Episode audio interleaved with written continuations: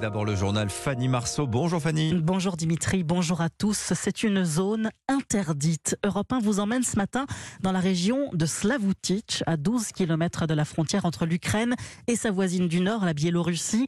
Partout, la crainte de voir débarquer les troupes russes. L'an dernier, elles avaient déjà tenté de prendre la ville. Les habitants s'étaient alors dressés contre l'envahisseur. Nicolas Tonev, l'envoyé spécial d'Europe 1, a pu s'y rendre en exclusivité, mais à une condition, il faut être escorté par les autorités locales. Reportage. Le Dniepr bouscule les roseaux de ses flots gris. Il est large, massif. La frontière avec le voisin du nord, c'est lui, encore quelque part. Et Vladislav Stios, chef de la police locale, décrit la scène. C'est à 2 km.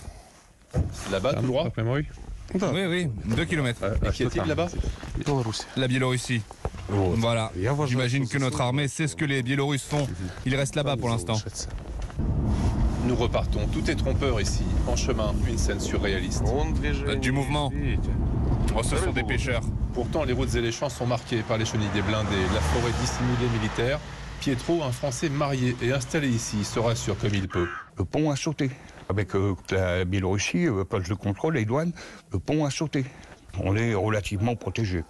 Enfin, pour l'instant, je reste, je reste, je ne partirai pas. Le soleil faiblit déjà sur le Dniepr. Ce qu'il y avait à voir est vu.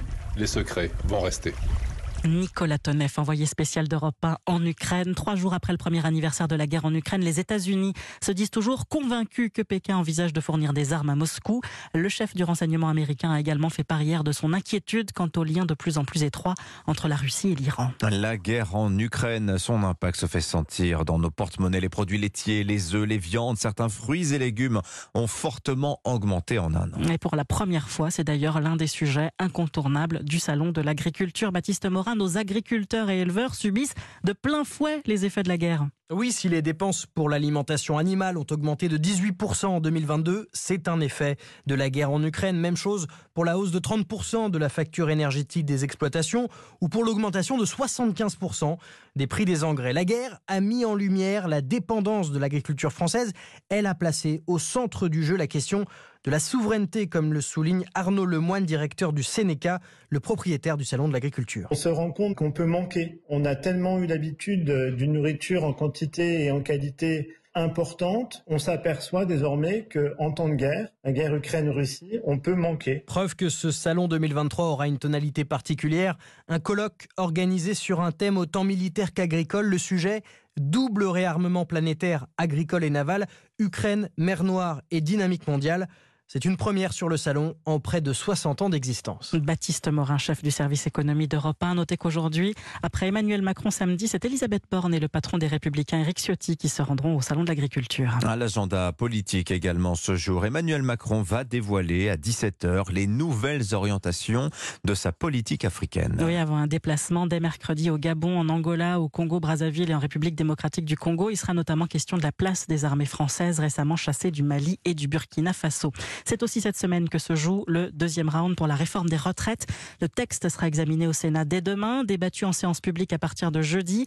Des échanges qui devraient être plus apaisés que ceux de l'Assemblée nationale, avec une majorité à droite qui entend enrichir le projet de loi, notamment sur la situation des femmes. Vous écoutez Europe 1, il est 8h05. Pierre Palmade restera-t-il assigné à résidence sous bracelet électronique ou bien sera-t-il placé en détention provisoire? La Cour d'appel doit se prononcer aujourd'hui. Mais elle ne prendra pas en compte l'accident vasculaire cérébrale dont a été victime l'humoriste ce week-end et donc euh, qui a eu lieu après l'audience.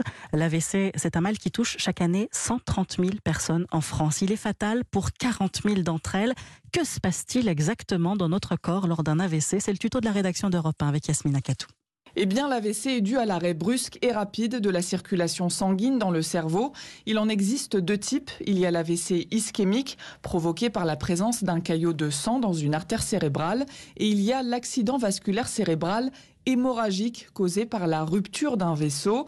L'excès de cholestérol, le diabète, l'obésité ou encore le tabagisme sont des facteurs de risque et les séquelles peuvent être irréversibles. Paralysie, trouble de la parole ou encore de l'équilibre. La prise en charge dans les premières minutes permet de les éviter. Alors si vous avez du mal à bouger un bras ou une jambe, si vous ne trouvez plus vos mots ou encore si vous remarquez une paralysie d'une partie de votre visage, c'est peut-être le signe d'un AVC. Il faut immédiatement appeler le 15. Yasmina Katou. Le tuto de la rédaction d'Europe 1, c'est la notice de l'info tous les matins dans votre journal de 8 heures. Santé toujours. Et là, c'est un non catégorique. hein. L'assurance maladie propose aux médecins généralistes des consultations à 30 euros s'ils acceptent de prendre plus de patients ou de travailler le week-end. 26,50 euros s'ils refusent. Un scandale pour MG France, plus gros syndicat généraliste. Pour ses membres, cette convention ne répond pas aux problèmes soulevés par les médecins. Sa présidente, le docteur Agnès Gianotti.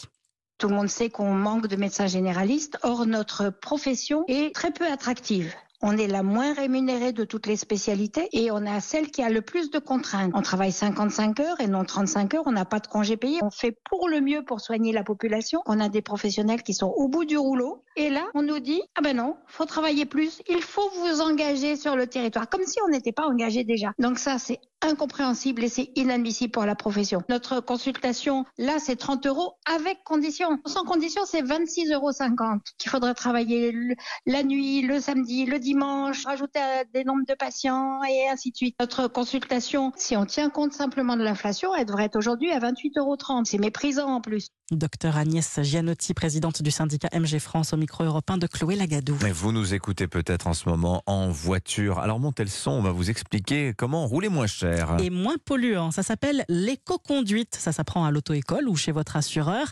Avec la hausse des prix à la pompe, elles ont de plus en plus de succès, surtout auprès des entreprises. Delphine Shields a, a testé cette conduite plus attentive pour Europe 1. C'est parti. La formation débute par un premier parcours, conduite classique, première, deuxième, troisième, puis dans le sens retour, mais cette fois avec quelques changements. À côté de moi, Nassim, moniteur d'auto-école. Vous allez en première atteindre au moins les 25 km/h et immédiatement passer votre troisième. Oula Donc quand vous le souhaitez. Donc là, C'est parti. j'accélère. 25 et on passe la troisième tout de suite. Et l'idée c'est de jouer sur l'énergie cinétique du véhicule. La voiture roule d'elle-même.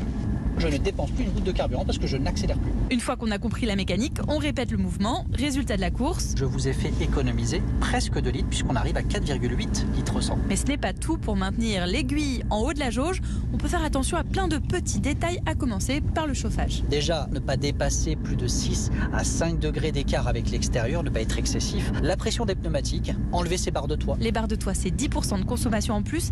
À presque 2 euros du litre, pourquoi ne pas s'alléger? Delphine Shields. Les sports, le foot, 3-0 pour le Paris Saint-Germain face à l'Olympique de Marseille hier Ouais, les soir. Parisiens remontent en selle après leur traversée du désert. Bonjour Cédric Chasseur. Bonjour. Alors, vous avez commenté cette rencontre pour Europe 1. Hier soir, vous êtes toujours à Marseille, à 10 jours du match retour des huitièmes de finale de la Ligue des Champions face au Bayern de Munich. Le PSG se rassure. hein. Ouais, c'est simple, on a assisté sans doute à la meilleure prestation du Paris Saint-Germain en 2020. Alors vous me direz, le 27 février, serait peut-être un peu temps, mais force est de constater que dans le jeu, dans le pressing, le niveau des Parisiens est monté d'un ou deux crans. Hier, la présence de Kylian Mbappé, auteur d'un doublé et qui égale le record historique de 200 buts d'Edinson Cavani avec le PSG, n'y est pas étrangère pour le plus grand bonheur du président du PSG, Nasser Al-Khelaifi. Ce soir, c'est le grand Paris Saint-Germain pour gagner ce match. Les joueurs, on était très agressifs. Je pense que c'est un des meilleurs matchs qu'on a joué, ça fait longtemps. tellement longtemps que doute c'est instinct depuis plusieurs semaines de rempart, notamment autour de Christophe Galtier. Les défaites face au Bayern, à Marseille, en Coupe de France et à Monaco trois plus tard fragilisé. Mais ce succès franc au Vélodrome lui redonne un certain crédit, notamment aux yeux toujours de Nasser Al-Khelaifi. J'ai euh, toujours euh, eu confiance en mon- mes joueurs et mon coach. C'était compliqué après Coupe du Monde, c'est vrai pour tout le monde. On a beaucoup plus sûr, mais c'est pas une excuse. Mais maintenant, on a retourné notre euh, position. Paris monte en puissance 10 jours. C'est une bonne nouvelle. Reste une dernière étape samedi avec la réception de Nantes, le PSG pourra penser exclusivement à ce rendez-vous si important pour le club. Merci beaucoup Cédric Chasseur. C'était compliqué hein, depuis, Ouais. euh, depuis Marseille. Oui, la liaison est un peu difficile. Pour la qualité du son. En tout cas, c'est rare d'entendre la parole de Nasser El Khelaifi, surtout vrai. après un match de championnat. Bon, ceci dit, vous regardez sur les cinq dernières rencontres de championnat, les Parisiens en ont gagné 4 sur 5. C'est pas va. si catastrophique Ça que va. ça. Ils ont 8 points d'avance sur les Marseillais au classement de la Ligue 1 ce matin. Merci beaucoup, Fanny Merci. Marceau. C'était votre journal. Il est 8h11. Dans un instant, avec nous. Le spécialiste des relations sociales, on va parler avec lui des retraites. Pierre Ferracci est l'invité de Sonia Mabrouk dans un instant.